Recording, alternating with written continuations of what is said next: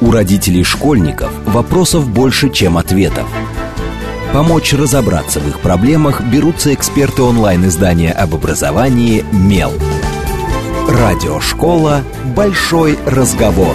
Программа предназначена для лиц старше 16 лет. Добрый день, в эфире Радиошкола. Это совместный проект радиостанции «Говорит Москва», интернет-издание образования и воспитания детей «Мел». У микрофона, как обычно, сегодня я, Надя Попудогла, издатель «Мела». А в гостях у меня Мария Тишкороб, классный руководитель 11 класса и учитель истории в школе Покровский квартал. Добрый день, Мария. Здравствуйте. И у нас сейчас уже конец учебного года. А, кто-то уже, ну, малыши уже, мне кажется, считают буквально дни.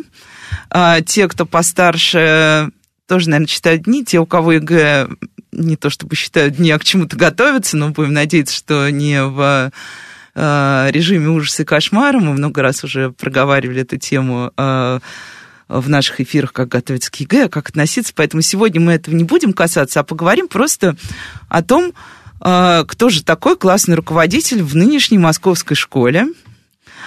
И, наверное, сначала я спрошу, вы не видите Марию, я вижу Марию. Мария молодой педагог, извините за формулировку. А, мне всегда было интересно, как появляется желание пойти работать именно в школу. Ну, понятно, что ты приходишь в педагогический вуз, но мы знаем, что у педагогических вузов очень большой отсев людей, которые уходят, ну, как у всех вузов, на самом деле, гуманитарных более-менее. Я заканчивала исторический факультет МГУ, и чем только не занимаюсь я и мои однокурсники. А, в общем, желание пойти в школу. Откуда? Что это? И не бывает ли иногда ощущение, что что-то сделал неправильно? Ну, наверное, я буду тут очень плохим примером, потому что я хотела быть педагогом всю свою жизнь.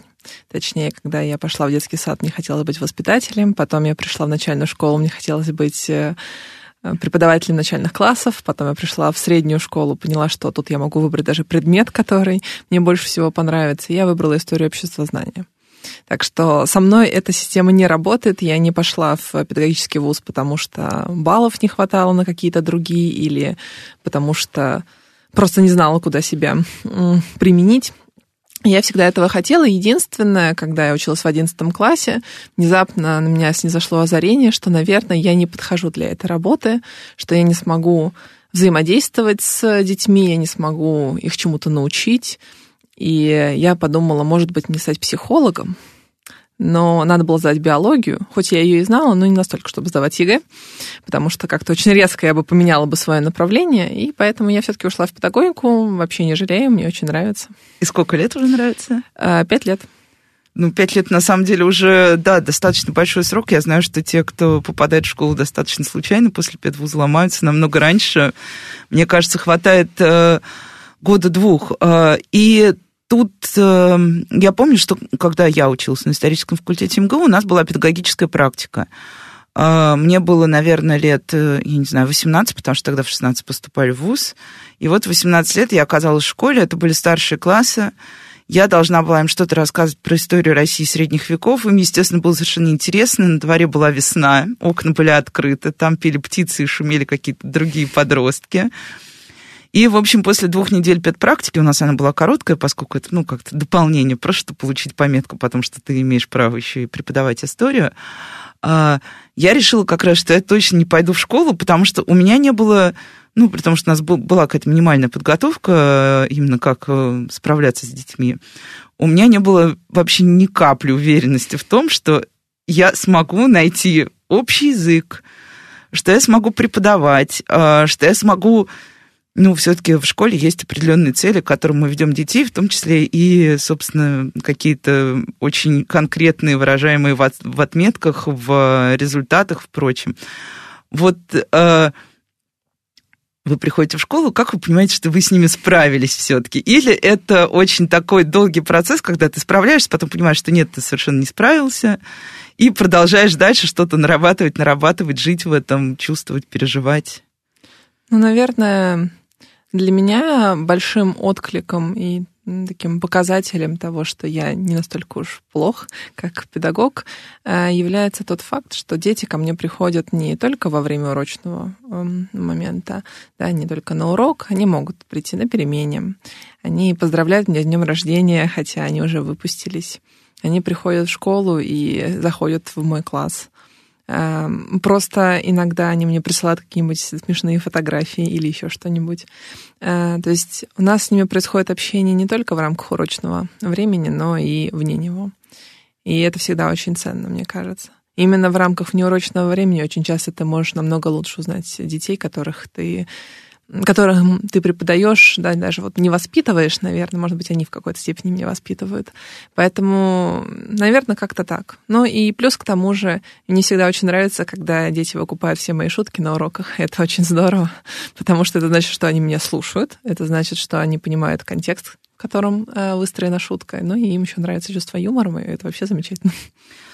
А в чем, собственно, вот эта вот рутина классного руководства? Ну, во-первых, э, ну вот наблюдая со стороны, как это видят родители. Вот я родитель э, мальчика-пятиклассника. Э, я знаю, что педагог следит, чтобы они успевали пообедать, позавтракать, потому что у них в школе маленькая столовая, и там вечно толчья.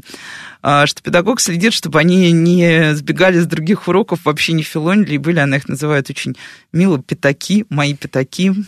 Вот, она следит, чтобы они не разбегались, потому что они все вот такие вот, ну, сейчас как-то, мне кажется, уже более-менее привыкли к старшей школе, а сначала был вот этот хаос началки продолжающийся. А, ну, понятно, что педагог следит, чтобы мы, родители, были в курсе всего, что нужно, олимпиады, праздничные дни, а, экскурсии, организация вообще всякого досуга детского и прочее, прочее. Что на самом деле вот а, вам, когда дали классное руководство, как вам сформулировали прямые обязанности и какую-то, наверное, сверхмиссию, которая тоже в этом во всем есть. Ну, сверхмиссия, наверное, это очень грандиозно звучит. Понятно, что в идеале, наверное, я должна заниматься и воспитанием детей, но я прекрасно осознаю, что я одна из элементов э, частей их жизни, и, конечно же, я не могу взять на себя полную ответственность за их воспитание, с одной стороны, а с другой стороны, э, как бы я ни пыталась, все равно есть нечто вокруг них, что тоже оказывает на них влияние, и я должна с этим, ну, мириться, да, осознавать просто-напросто. Поэтому, в принципе, то, что вы описали, очень похоже на будни классного руководителя. Э, действительно, классный руководитель проверяет, пришли дети, не пришли, сколько отсутствуют, по какой причине, взаимодействуют по этому поводу либо с самими учениками, либо с родителями, ну, в зависимости от возраста и от самих учеников тоже. Некоторые там более обязательны, например, некоторые нет. А, классный руководитель действительно информирует и родителей, и самих детей о каких-то изменениях, об олимпиадах, о просто каких-то особенностях а, ближайшего учебного процесса, например, нужно подготовиться к какому-то мероприятию да, или что-то такое. А, организуют экскурсии, предоставляют кучу бумаг на подпись. Ну, это все действительно является такой вот повседневной рутиной, которую не учат в педвузе, ну, понятно, по каким причинам, потому что это является таким важным элементом, но редко когда на него обращают внимание изначально. Это, конечно, заполнение классного журнала, это ведение учета всех доп. образования и всего остального. Ну, то есть вот такая именно рутина. Но параллельно с этим это общение с детьми, это их поддержка, это просто поговорить иногда, а, заметить, что, например, ребенок а, все руки себе из царапал из-за нервов, обратить на это внимание, поговорить, почему так произошло. Ведь э, понятно, что и у родителей бывают разные ситуации. У меня вот старшие дети, иногда они остаются на достаточно долгий период дома, там родители куда-нибудь уезжают и далее, или по каким-то еще причинам. Э, и, конечно, нужно обращать внимание на любые мелочи, потому что э, детям это тоже важно. Как-то один раз э, случилась такая интересная ситуация, я просто ее запомнила. Эм, я нашла у себя э, в классе э, сережку, каф, такую маленькую, как звездочку. Я сначала даже не поняла, что это каф. И потом ко мне подходит ребенок, что-то там обсуждает, и я смотрю, у него похожая сережка в ухе. Я говорю, ты случайно сережку не теряла? Говорит, да, теряла. Я говорю, ну вот, смотри, вот она. Она говорит, какая вы наблюдательная, как вы это заметили. Вот, из таких вот мелочей тоже состоит будни классного руководителя. Ну, вот про родителей отдельно, потому что я очень, э, если честно, я все время жалею педагогов, э, когда я читаю чаты, в которых я состою, э, потому что, например, у нас тут был просто какая-то эпохальная разборка в чате музыкальной школы накануне концерта, о котором все знали, было объявлено за месяц, за две недели все начали усиленно готовиться. А потом детям и родителям повторяли, в какой форме надо прийти, ну, потому что у них это был хоровой концерт, хор, костюм и все остальное. И в итоге в воскресенье в 9 вечера объявился один родитель, который сказал, так, в какой форме приходить? А педагог уже явно была измучена, ну, плюс ко всему ей отвечать за огромное количество детей. У нее э, три хора. А, она, наверное, минут 10 ему не отвечала, и он уже написал все, что все плохо организовано, как он недоволен, что нужно информировать персонально каждого родителя. И я читала это и чувствовала неловкость за происходящим. Мне очень хотелось выйти из этого чата просто, чтобы не быть э, как бы сопричастной, потому что писать э, ну, уважаемый родитель, вы ведете себя по-хамски, но в итоге кто-то так и написал.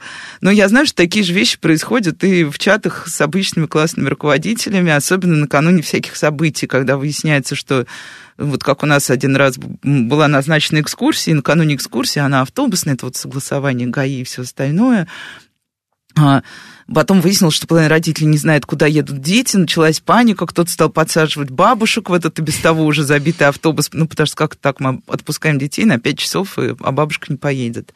Вот. Ну, и плюс ко всему я знаю, что ну, вернее, как, не то, что я знаю, каждый, каждый классный руководитель на собрании говорит родителям, если у вас есть хоть какая-то проблема, вы идете ко мне. Вот с чем к вам идут действительно родители, если идут, при том, что это старшие дети – и с чем бывает сложно с родителями? В чем? С каким, с каким может быть, есть какие-то типовые, типовые ситуации, из которых не очень легко вырулить? Ну, тут опять же мне будет очень сложно сказать, точнее, как я знаю типовые ситуации, но мне повезло с моими родителями и с предыдущим классом, и с нынешним классом, где я веду. Там родители очень хорошие, понимающие, и каких-то конфликтных ситуаций у нас с ними не возникало. Но, скорее всего, наиболее типовыми ситуациями является первое, это проблема информирования, когда для каких-то родителей действительно нужно писать отдельно в чате, выделять капслоком, я не знаю, там звонить, Палец может быть, вот и так далее. Да, да, да. А, может быть, кому-то, наоборот, лучше, если ты позвонишь этому человеку, а не напишешь. Допустим, не читает человек сообщение. А, для кого-то важно, чтобы это было именно в формате, не знаю, официального имейла. Ну, разные, наверное, могут быть родители. В общем, такие вопросы, связанные с передачей информации, наверное, нужно обговаривать на берегу. И, конечно, если родители об этом не сообщают классному руководителю, потом возникают различные проблемы, просто потому что информация по какой-то причине не дошла. Но у меня нет опыта решения таких проблем, потому что как-то у меня всегда с ними нормально все, все складывалось. Да. Поэтому... А на собрания они ходят? Э, ну, сейчас собрания, по крайней мере, вот э, в старшей школе, в школе они более редкими стали, мне кажется, нежели чем когда я училась. Э, поэтому нет, да, на собрания ходят, не скажу, что там стопроцентный состав, но те, кто отсутствуют, они отсутствуют по каким-то уважительным причинам, и, в принципе, это совершенно не значит, что они игнорируют какую-то информацию. Понятно, иногда бывает такое, что нужно подписать какие-нибудь документы, и, допустим, ребенок приносит эти документы через неделю, но это, опять же, это вопросы скорее не к взаимодействию, а к каким-то вот локальным проблемам, потому что на ребенок может неделю таскать эти документы у себя в сумке и так и не выложить их для того, чтобы это дать я родителям. родитель, потому что я тут, пока мне не написал классный руководитель, не знала, что я должна подписать какое-то там ну, согласие на манто очередное или что-то угу. в этом роде. Он просто сунул в рюкзак под клапан, не в то место, где у него лежат учебники, и благополучно забыл. И когда я говорю, а тебе бумажку в школе никогда не давали? Говорит, ой, да, неделю назад и счастливо вытащил мне эту бумажку. Ну да, такое бывает. Поэтому мне кажется, что, наверное, э, проблемы с информированием и вот с каким-то взаимодействием не более актуальны для более старшего, для более младшего, наоборот, возраста. Потому что там и родители больше волнуются за своих детей, Э, у них только была начальная школа, где был один классный руководитель и знал о них все. Тут у них много предметов, какие-то изменения. И, конечно, классный руководитель должен за всем этим следить. Родители наверняка ему пишут, э, почему мой ребенок, например, не высветился в этой системе проход питания, где мой ребенок, что произошло, а почему там у него карточка сломалась, как ее можно починить. Ну, то есть вот какие-то такие вещи. Ну, в общем, бытовые, да. Бытовые вещи, которые происходят с каждым ребенком однажды да. в школе. Поэтому, и, конечно, если там родители, например, начинают обвинять сразу классного руководителя в этом, то Ну, это та проблема, с которой, наверное, только вот личным общением можно справиться. Нельзя создать какой-то идеальный рецепт для абсолютно всех родителей, классных руководителей. Э, Все-таки это процесс, э, где есть две стороны, и нужно решать каждую такую ситуацию отдельно.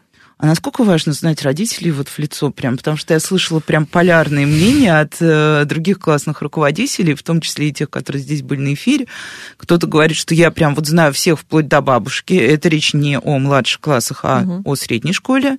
А, кто-то говорит, что мне достаточно знать одного взрослого, закрепленного за одним ребенком, и я совершенно не готов погружаться в этого взрослого, мне просто нужен быстрый прямой контакт на случай как раз возникновения каких-то вопросов, э, решения каких-то мелких проблем, ну вот, ну, в общем, для обычной жизни тоже. Ну, тут тоже сложно, потому что вот э, я классный руководитель в классах э, на протяжении двух лет, потому что 10-11 класс. И одно дело, если бы я знала их с пятого класса и вела бы до одиннадцатого, а другое дело, когда я знаю их два года, и, например, спрашивать такую информацию, как в разводе ли твои родители, э, какие у тебя отношения с родителями в семье, э, какие-то такие изменения, да, там, ты живешь с родителями или с бабушкой и дедушкой. Вот в каком формате должна это спросить? Это должна быть анкета, это должен быть какой-нибудь опрос. Я, кстати, один раз заполняла в школе какую-то странную анкету, где нужно было описать все про семью, включая, есть ли у нас там братья и сестры у ребенка и прочее, прочее. Я не запомнила, если честно, я сломалась, потому что там было много пунктов. Я просто написала свое имя, фамилию, телефон, решила, что я свободна. Ну вот, поэтому это всегда такие очень сложные вопросы, особенно если, ну вот я же не знаю этих детей, может быть, у них совсем недавно произошла какая-то ситуация, и я со своим расспросом, наоборот, эм, скорее причиню им какой-нибудь вред, дискомфорт, может быть, они еще больше закроются от меня.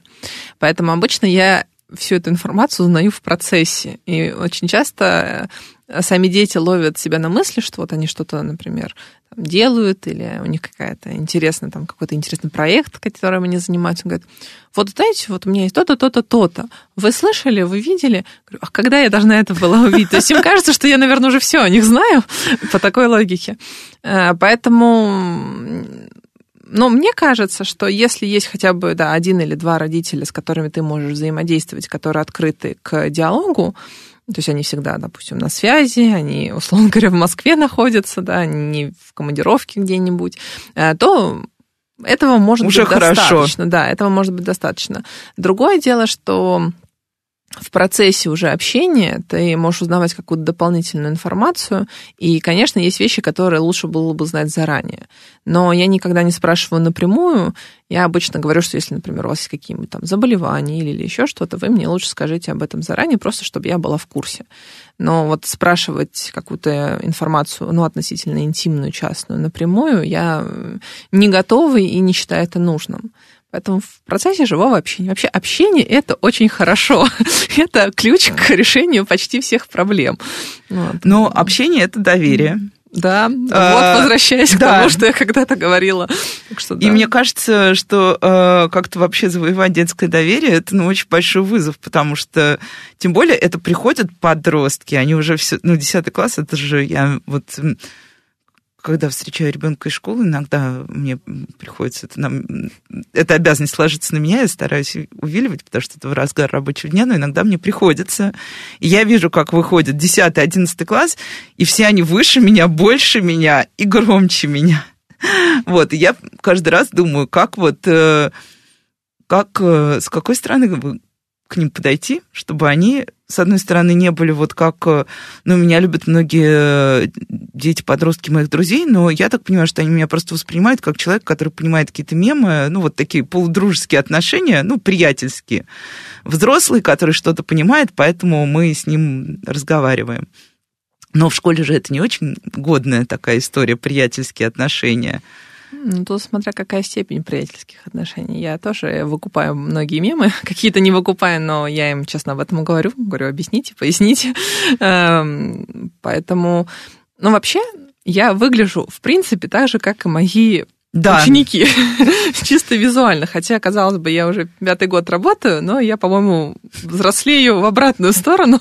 я как-то молодею, мимикрирую, в общем, среди детей и теряюсь э, среди них. Поэтому я не человек, который может задавить их авторитетом. Я не человек, который умеет и считает нужным, даже, наверное, сначала считает нужным, а потом уже умеет кричать, орать, как-то давить на них психологически. То есть я, в принципе, для этого не подхожу, это будет выглядеть очень смешно, и я не считаю это нужным делать.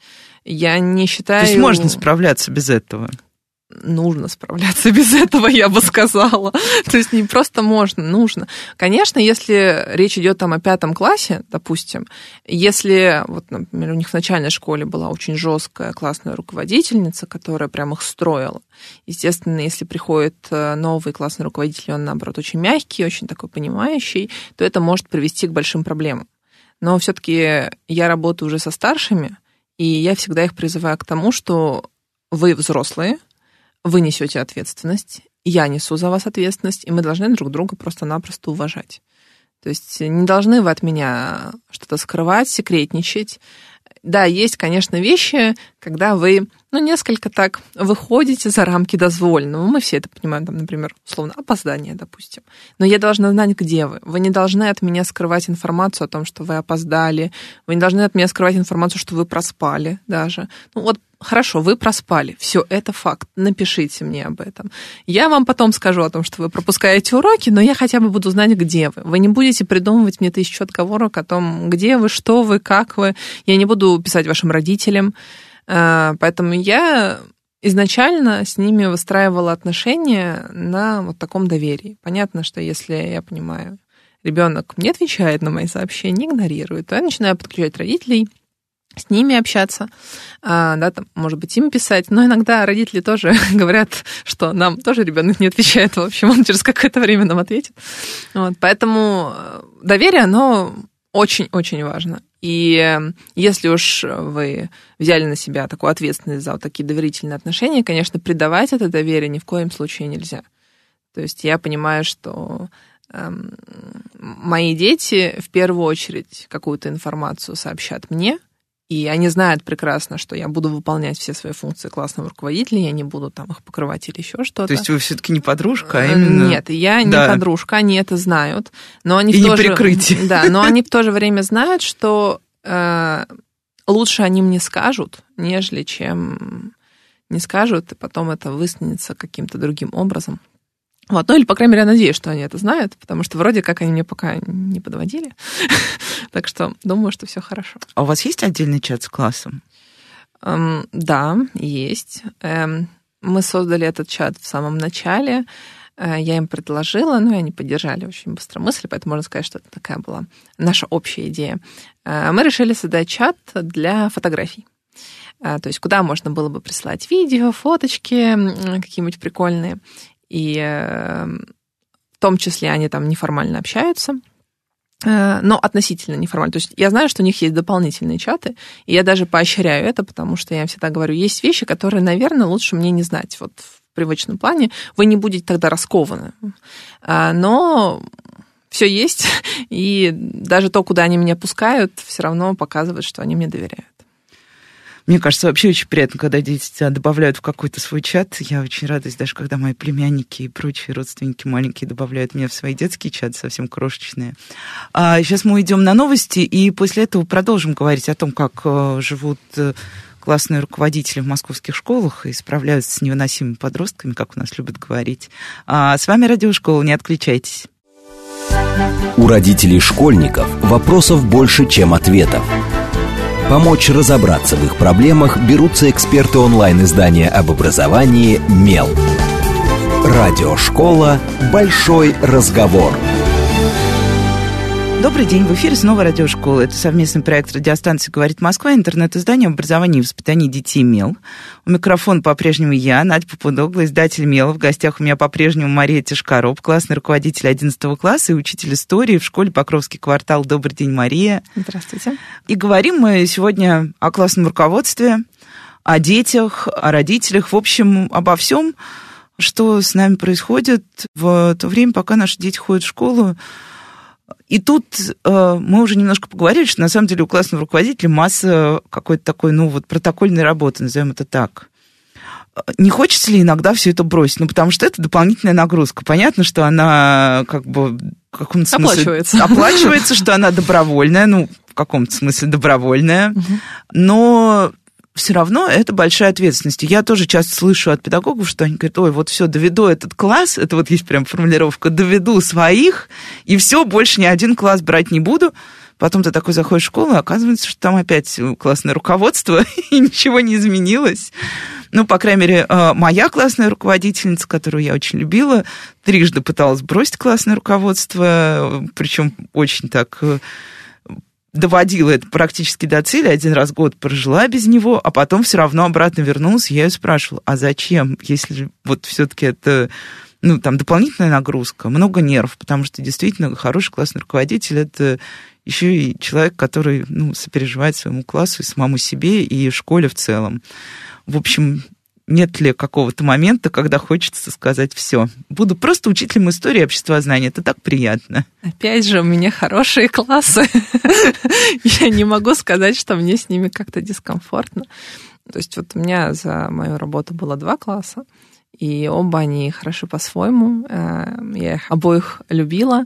Может быть, разной любовью, но в любом случае я их любила, и у меня не было мысли о том, чтобы бросить классное руководство, вот их непосредственно. И не было мысли о том, чтобы после, допустим, первого класса бросить э, эту идею. А пятый класс бы взяли? Я не веду в средней школе, точнее, в основной. И вот, наверное, чем дольше я работаю в старшей школе, тем больше я понимаю, что я не готова к младшим. Может быть, если бы я изначально бы начала бы с основной школы, может быть, ситуация была бы немножечко другой. Но сейчас я настолько привыкла к взрослым, настолько привыкла выстраивать отношения уже со взрослыми и мотивировать их быть взрослыми, что мне было бы трудно представить эм, младших в рамках классного руководства. Мне пришлось бы очень сильно перестроиться, и, может быть, к этому я была бы не готова. Наверное, мне нужно было бы сначала хотя бы несколько там, ну, год-два просто вести бы в этих классах, чтобы понять специфику. Как они устроены. Да, потому что, мне кажется, это другая планета вообще. Вот. А так, ну, 9, 10, 11, где я преподавала и преподаю, э, с ними я понимаю, как взаимодействовать, как коннектиться, поэтому, наверное, только если вот с ними я была бы готова взять классное руководство. Хотя иногда у меня э, возникали такие мысли, что если бы я вела бы детей с 5 по 11, конечно, наши отношения были бы, наверное, еще более бы тесными. Вот сейчас у меня класс, который, ну, частично часть большую из этого класса я вела еще в девятом классе, не была классным руководителем, а сейчас они вот в десятом, одиннадцатом, и я знаю их три года, для меня это очень много. Конечно, там, мы друг к другу привязаны, но и даже те, которые, с которыми я не знакома три года, только вот два, все равно у нас очень тесные отношения. Поэтому, наверное, если бы я вела прям с основной школы, было бы еще лучше. Но я пока не готова. Ну, и была такая ремарка, что, в общем-то, классное руководство как процесс, это то, чему не учат, этому учат уже по факту в школе, ну, и мы все это знаем.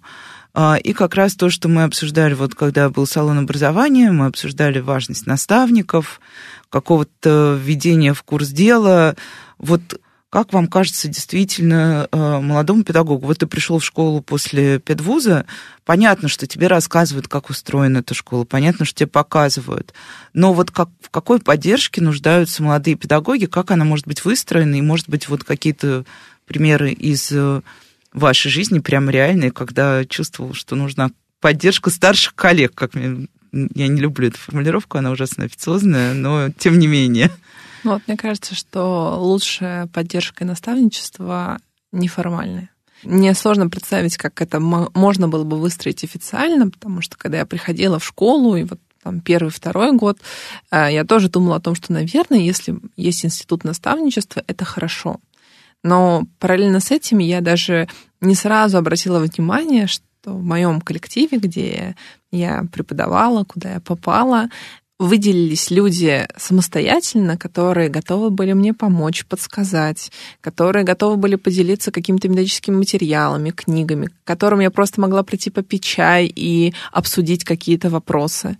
И вот именно это неформальное общение, неофициозное общение, оно и помогает молодому педагогу. Просто осознание того, что ты можешь в любой момент подойти к коллеге, и он тебя выслушает, может быть, даст какой-то совет, может быть, не даст, может быть, просто выслушает, но это очень важно. Он тебя не осудит за это. Потому что мне кажется, что молодой педагог очень боится в том числе и осуждения, не какой-то конструктивной критики, хотя порой даже конструктивную критику сложно воспринимать, потому что ты очень ответственный, ты хочешь, э, конечно же, проявить себя, но когда критика еще и деструктивна, когда она строится на том, что ты просто молодой, то, конечно же, это очень сильно подрезает крылья педагогам. И я очень рада, что я с этим не столкнулась. Потому что тогда, я не знаю, может быть, я бы не сидела бы здесь, может быть, я бы ушла в какую-то другую специальность, хоть я так и хотела. Ведь на четвертом курсе бакалавриата меня опять посещала мысль о том, что, наверное, я не подхожу, я не справлюсь. И если бы практика моя педагогическая была неудачной, она была удачной, то, опять же, я не знаю, может быть, я бы здесь не сидела. Но там мне, опять же, повезло и с куратором, э, педагогом, которому мы были представлены, и с детьми мне повезло. Они были семиклассниками, Пашки, кстати, это был мой единственный опыт, когда я вела... С младшими. С младшими, для меня с младшими, да. Вот, они были очень даже милые ребята. Мы там кроссворды рисовали на доске, потому что у нас не было проектора. Вот, схемочки. Вообще было хорошо, на самом деле. Поэтому вот Наверное, институт наставничества официальный не столько нужен. Э, среди педагогов, мне кажется, и так выделится человек. А если еще это облагает, например, там, форму какого-то поощрения, стимулирования, то придется прописывать критерии, прописывание критериев приведет к формализму. И вот на этом этапе я уже начинаю думать о том, что а надо ли это вообще именно так. Совершенно не обязательно, что человек, которого тебе представят как наставник, тебе подойдет по духу. А получается, что ты его тогда лишишь еще и Ну вот да, и вообще в хороших системах наставничества есть определенное количество кандидатов в наставники, которых ты можешь выбрать, mm. и выбрать не э, принудительно в один день, а понаблюдав за этими людьми. Ну да, поэтому... А, но Хорошо, наставники, значит, вот так. А со школами? Я один раз разговаривала с э, совсем недавно с педагогом не из Москвы, и она сказала, вот я мечтала устроиться в московскую школу, ну, потому что мы знаем, что в Москве а, материально-технический уровень и оснащение, и, собственно, оплата труда выше, чем в других а, городах и регионах. Она сказала, в московских школах просто туда стоит очередь. Не найдешь места, говорят, дефицит педагогов по всей стране, а в этой вашей... Ну и дальше услышала все, что в этой нашей Москве происходит. Как вы оказались в школе? Вот как молодой педагог выбирает школу? Мне всегда было интересно. У тебя есть какое-то представление? Вот мы знаем великое многообразие московских школ. А, я до сих пор, при том, что я достаточно часто езжу в, раз, в разные школы, когда оказываюсь в следующей, я удивляюсь тому, как она устроена, потому что даже при типовых зданиях внутри все равно ты видишь совершенно разные реальности. Разные реальности от того, что на, на стене будет висеть, э, до того, как с тобой будет охрана общаться. Это прям вот э, такие очень хорошие, мне кажется, маркеры. Но это взгляд обывателя, а взгляд педагога. Ну, вообще, вопрос о том, как молодой педагог выбирает школу, мне кажется, вообще не должен возникать, потому что молодой педагог, мне кажется, не выбирает школу. Он скорее идет от обратного, куда его возьмут. Почему? Потому что ну, вы закончили вуз, у вас нет опыта работы. Далеко не каждая школа возьмет вас без опыта работы. Очень часто, мне кажется, эти вопросы решаются при помощи личного знакомства. Ну, например, ваш э, научный руководитель по выпускной работе знает о том, что его То есть, по сути, такая друга, неформальная система рекомендаций ну, каких-то. условно говоря, да, он знает то, что не хватает преподавателя. А в моем случае я стала победительницей Олимпиады «Я профессионал», и мне просто позвонили и пригласили на собеседование. А, то есть конкурсы все-таки приносят пользу. Да. Вот в этом отношении мне э, принесли пользу. Плюс у нас еще, ну, не ВУЗ, наверное, это организовывал, но нас приглашали на ярмарку вакансий, где тоже можно было э, подобрать себе школы и, если что, пойти на собеседование. То есть э, не я выбирала школу уж точно. Э, я пришла на три собеседования всего. В первой мне точно не понравилось, и я подозреваю, что и я им не понравилась. А во второй, э, по-моему, так и не состоялось как-то собеседование, потому что я пришла, мне сказали, что директора сейчас нет. Я думаю, ну, меня же вроде вызвали к этому дню, почему? это очень странно было. В итоге вроде как-то я с кем-то побеседовала, но я так и не поняла, это было собеседование или мы просто побеседовали. Или просто познакомились. Да, или просто познакомились, может быть. И вот э, как раз-таки Покровский квартал. вот, и замечательная Ирина Викторовна, которая проводила мне собеседование, и впоследствии она была замдиректором. Вот, и впоследствии э, она, видимо, ну, либо рекомендовала, либо я ей понравилась на собеседовании. В общем, в конечном итоге меня пригласили туда работать. Э, возможно, если бы этого не произошло, может быть, еще были бы какие-нибудь э, собеседования, куда бы меня приглашали бы, но так случилось, что второе а Какие вопросы стало. задают на собеседовании педагогу? Ох. Помимо профессиональных знаний, проверки. Меня спрашивали, где я хочу преподавать, в каких классах. Я сказала, в основной школе. Пятый, седьмой мне сказали, нет, только и старший. Я говорю, спасибо. Э, так, потом... Эм, больше я не помню каких-то вопросов, потому что больше это было живое общение.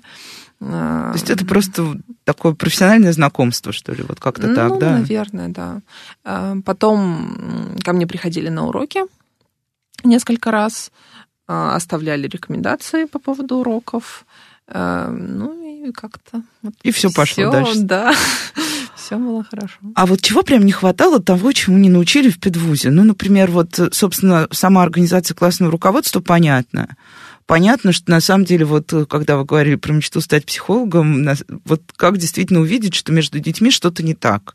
Меня в этом смысле восхищает классный руководитель моего ребенка, потому что она очень хорошо понимает э, кто у них в классе кто, что между ними происходит, и ну, в каких-то вещах знает больше меня, хотя мне ребенок, ну, поскольку он еще маленький, и э, родители для него вполне себе еще имеют значение, не так, как с детьми постарше. Он очень много рассказывает, но я чувствую, что она прям вот э, э, четко подмечает даже то, что еще не случилось, но может случиться.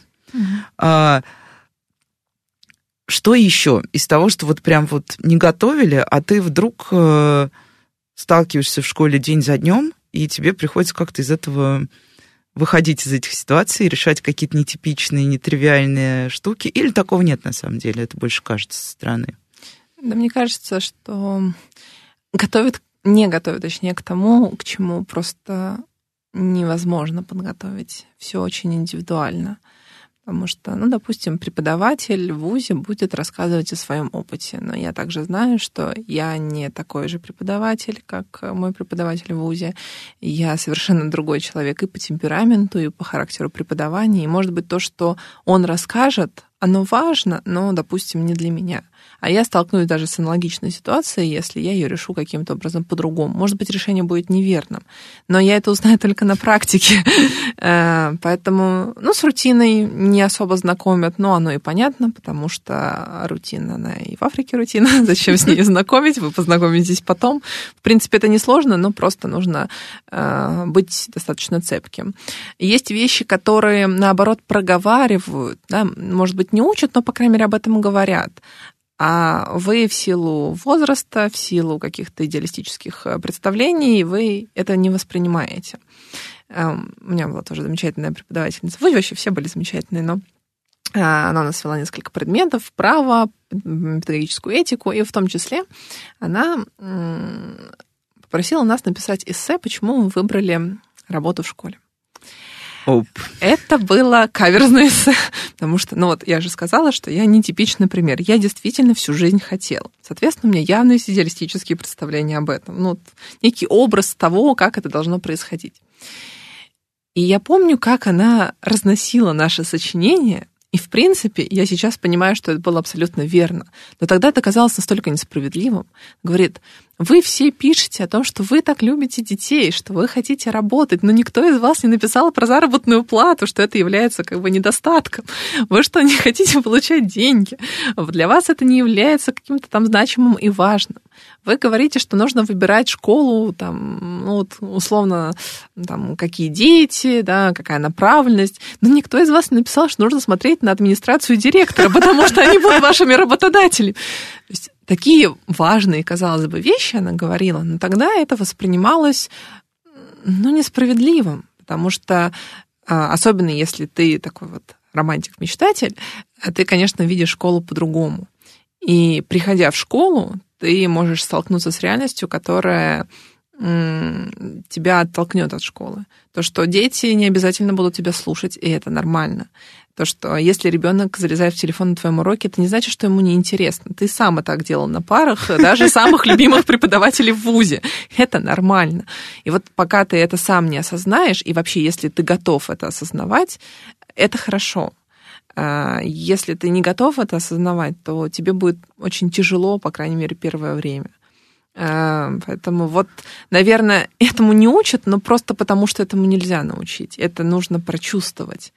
Или, наверное, у нас были некоторые там тренинги психологические в школе, я помню, нам устраивали такой тренинг, надо было выйти из аудитории, и в аудитории что-то происходило. Нужно было зайти, как будто это первый урок. А до этого была какая-то легенда. Например, дети такие шумные, потому что они пришли с физкультуры, где они там победили 5-0. Или, допустим, вы заходите в аудиторию, а у вас стул э, напротив э, двери стоит, как будто вас загораживает, и вы не понимаете, почему он там. Потому что против вас дети или потому что просто они игрались, и вот оставили они этот стул. Э, но это, опять же, какие-то фрагментарные истории. И понятно, что там будут сидеть не реальные дети, а твои же сокурсники. И они могут либо гиперболизированно играть, либо наоборот поддаваться тебе. То есть это учебная ситуация, она может быть и нужна, но она не может полностью тебя научить работать в реальных условиях. А, ну и вот последний, наверное, пример из одного из моих последних пребываний в школе, это медиакласс. Сидят как раз десятиклассники, ну, понятно, первые там, первые два ряда это те, кому более-менее интересно. А дальше те, кто пришел, потому что все равно надо, из физики отпустили. А, и последние ряды, которые... И сидит мальчик, я вижу, что у него наушники. Более того, я слышу, что у него достаточно громко все в наушниках происходит. При этом он, а, ну так, практически лежит на вот сложных на парте руках, и еще у него капюшон на голове. Я, в общем, вышла из ситуации очень просто. Я решила, ну, это не мой класс, я сюда прихожу как бы рассказать э, о том, о чем меня просят рассказать. Если человеку не интересно, ну что, я подбегу к нему и начну говорить, нет, ты все-таки послушай меня, я буду шутить, я расскажу интересные вещи. Надо еще вырвать наушники. Да, вырвать наушники, сорвать капюшон, и вот это, смотри, какая я веселая дальше. Очень весело. Кошмар просто. Но вот как, как, как быть в такой ситуации, если это просто на уроке? Вот пришел человек, и из раза в раз так делает. Mm. Смириться. Ну, тут Понятно, есть... что не срывать капюшон. Да, есть очень много вариантов, как можно сделать. Можно попытаться поговорить с ним после уроков выяснить, почему. Но, скорее всего, если я правильно понимаю ситуацию, вам ничего путного не скажут. А, можно спросить, ну, обратиться к классному руководителю, спросить, насколько такая ситуация частная, может быть, у него какие-то проблемы, да, может быть, я чего-то не знаю. Но, скорее всего, опять же, если я правильно понимаю ситуацию, он делает так почти на всех уроках. А, можно, конечно, подключить родителей, да, можно как-то... Вот ну, они улизнут, мы же вот. знаем. Но, опять же, да, если я правильно понимаю, понимаю ситуацию, скорее все это не произойдет. Можно просить его э, снимать капюшон и э, Делать снимать наушники, да. Можно говорить о том, что ну, ты находишься в рамках учебного пространства, тебе все равно там сдавать работы контрольные, ты же не хочешь, чтобы у тебя было два. Можно какую-то такую внешнюю мотивацию. Можно сочетать одно с другим, например, вот ты попросила его снять наушники, да, и в этот момент у тебя будет какая-то интересная тема, может быть, ему действительно понравится, вдруг внезапно. Не нужно ставить на себе крест. Но если это такой откровенный и открытый э, даже не протест, а скорее, ну, просто безразличие, да, вот я хочу послушать музыку. Да, я хочу заняться тем, что мне прям нравится и дает быстрое удовольствие. Да. Может быть, я, конечно, буду не очень педагогична в этом отношении, но, честно, мне кажется, что кого бы тут можно было бы не призвать и там не взывать голосу этого же, собственно, разума человеческого, скорее всего, вы, ну не то, что вы не справитесь, просто вы получите временный эффект. Если на него надавит какой-то авторитет и заставит вас слушать, совершенно не обязательно, что он услышит то, что вы сказали. Он будет точно так же сидеть без наушников, но все равно не да, слышит он тебя. не будет слушать, он найдет, чем ему заняться. Он будет изучать потолок, пол, муха, которая летает, я не знаю, ну что-нибудь такое. Он найдет, чем заняться. И точно не вашим предметом. И пока что я не выявила, опять же, формулу того, чтобы замотивировать абсолютно всех. Я не знаю, как это сделать, и если есть преподаватели, которые знают, как замотивировать абсолютно всех... Ну, а сколько у вас в классе ребят? Э, смотря в каком. Но вот где вот класс руководитель, 32. Ну, 32. Ой.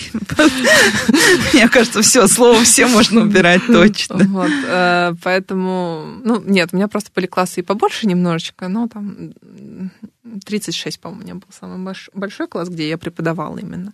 И, конечно, когда они одномоментно заходили в класс, вдруг внезапно вот они пришли все, это не хватает парт, называется, мы будем сидеть на галерке. Э, но они редко ходили всем составом, там периодически хоть кого-то не было, поэтому класс был всегда заполнен. Поэтому, ну, вот опять же, если все время концентрировать на этом человеке, то все остальные действительно, они, получается, не будут дополучать того внимания, которое, казалось бы, им нужно. Поэтому в моем случае я да, прошу снять наушники, ну, потому что все-таки учебные процессы, то так сейчас могут и все э, залезть в наушники, но я не буду его постоянно тормошить, да, там, просить или требовать. Повтори, что я сейчас сказала. Ну, ну, мне кажется, что это формально. Ну, хорошо, вот он скажет, я не знаю, и что я ему поставлю два. Хорошо. В следующий раз повторится та же самая ситуация. Я ему опять поставлю два. Дальше что? Ну, то есть это не будет работать. Скорее всего, если у него нет внешней мотивации в виде оценок, а судя по поведению у него ее нет, какой смысл мне их ставить? Чего я этим добьюсь? Я скорее продемонстрирую свою абсолютную беспомощность в данном вопросе, потому что это не будет э, работать. А, поэтому не вижу в этом смысла. Может быть, даже, даже на самом деле, может быть, этот парень хорошо знает мой предмет, но просто вот сейчас у него такое время, что ему не хочется слушать, и ему интереснее музыка. Я со своим долблением, как дятел, я скорее только ухудшу ситуацию, нежели чем улучшу. Поэтому я, наверное, предпочла бы принять этот факт, но он бы должен был бы принять факт, что когда он на контроль напишет на 2, я ему поставлю, естественно, эту двойку. Если он захочет исправить, да, там, подойдет, скажет, я там, э, можно ли мне исправить каким-то образом, я ему дам такую возможность, как и всем остальным. Я не буду выделять этого ребенка. А, ну, просто я должна принять, что да, не все будут меня слушать, и это нормально. Ну, у нас остается буквально минутка, пару минут. А, спрошу про каникулы план на каникулы. Мы всегда пытаемся добиться от учителей ответа, отдыхаете ли вы? Они говорят, да, мы отдыхаем, а потом идет череда учебных дел. Э, каникулы какие? Которые летние? Да, которые у нас а, ждут. Ну, смотрите, у меня запланирована поездка на Курилы. Так что я точно буду отдыхать. Так. Там очень плохая мобильная связь, так что никто не достучится. Вот, да, поэтому, ну, и еще там несколько поездок. Я вообще люблю ездить по России, поэтому у меня планов много, и не только про учебу. Ну, супер. Я, наверное, пожелаю вообще всем педагогам, всем детям хорошо отдохнуть летом. Всегда очень хочется летние каникулы. Кто-то их ругает за длину, кто-то радуется. Я всегда радуюсь тому, какое прекрасное время. Ну, и всем нашим слушателям тоже хорошего июня, июля, августа. С вами была Радиошкола. До встречи на следующей неделе. До свидания.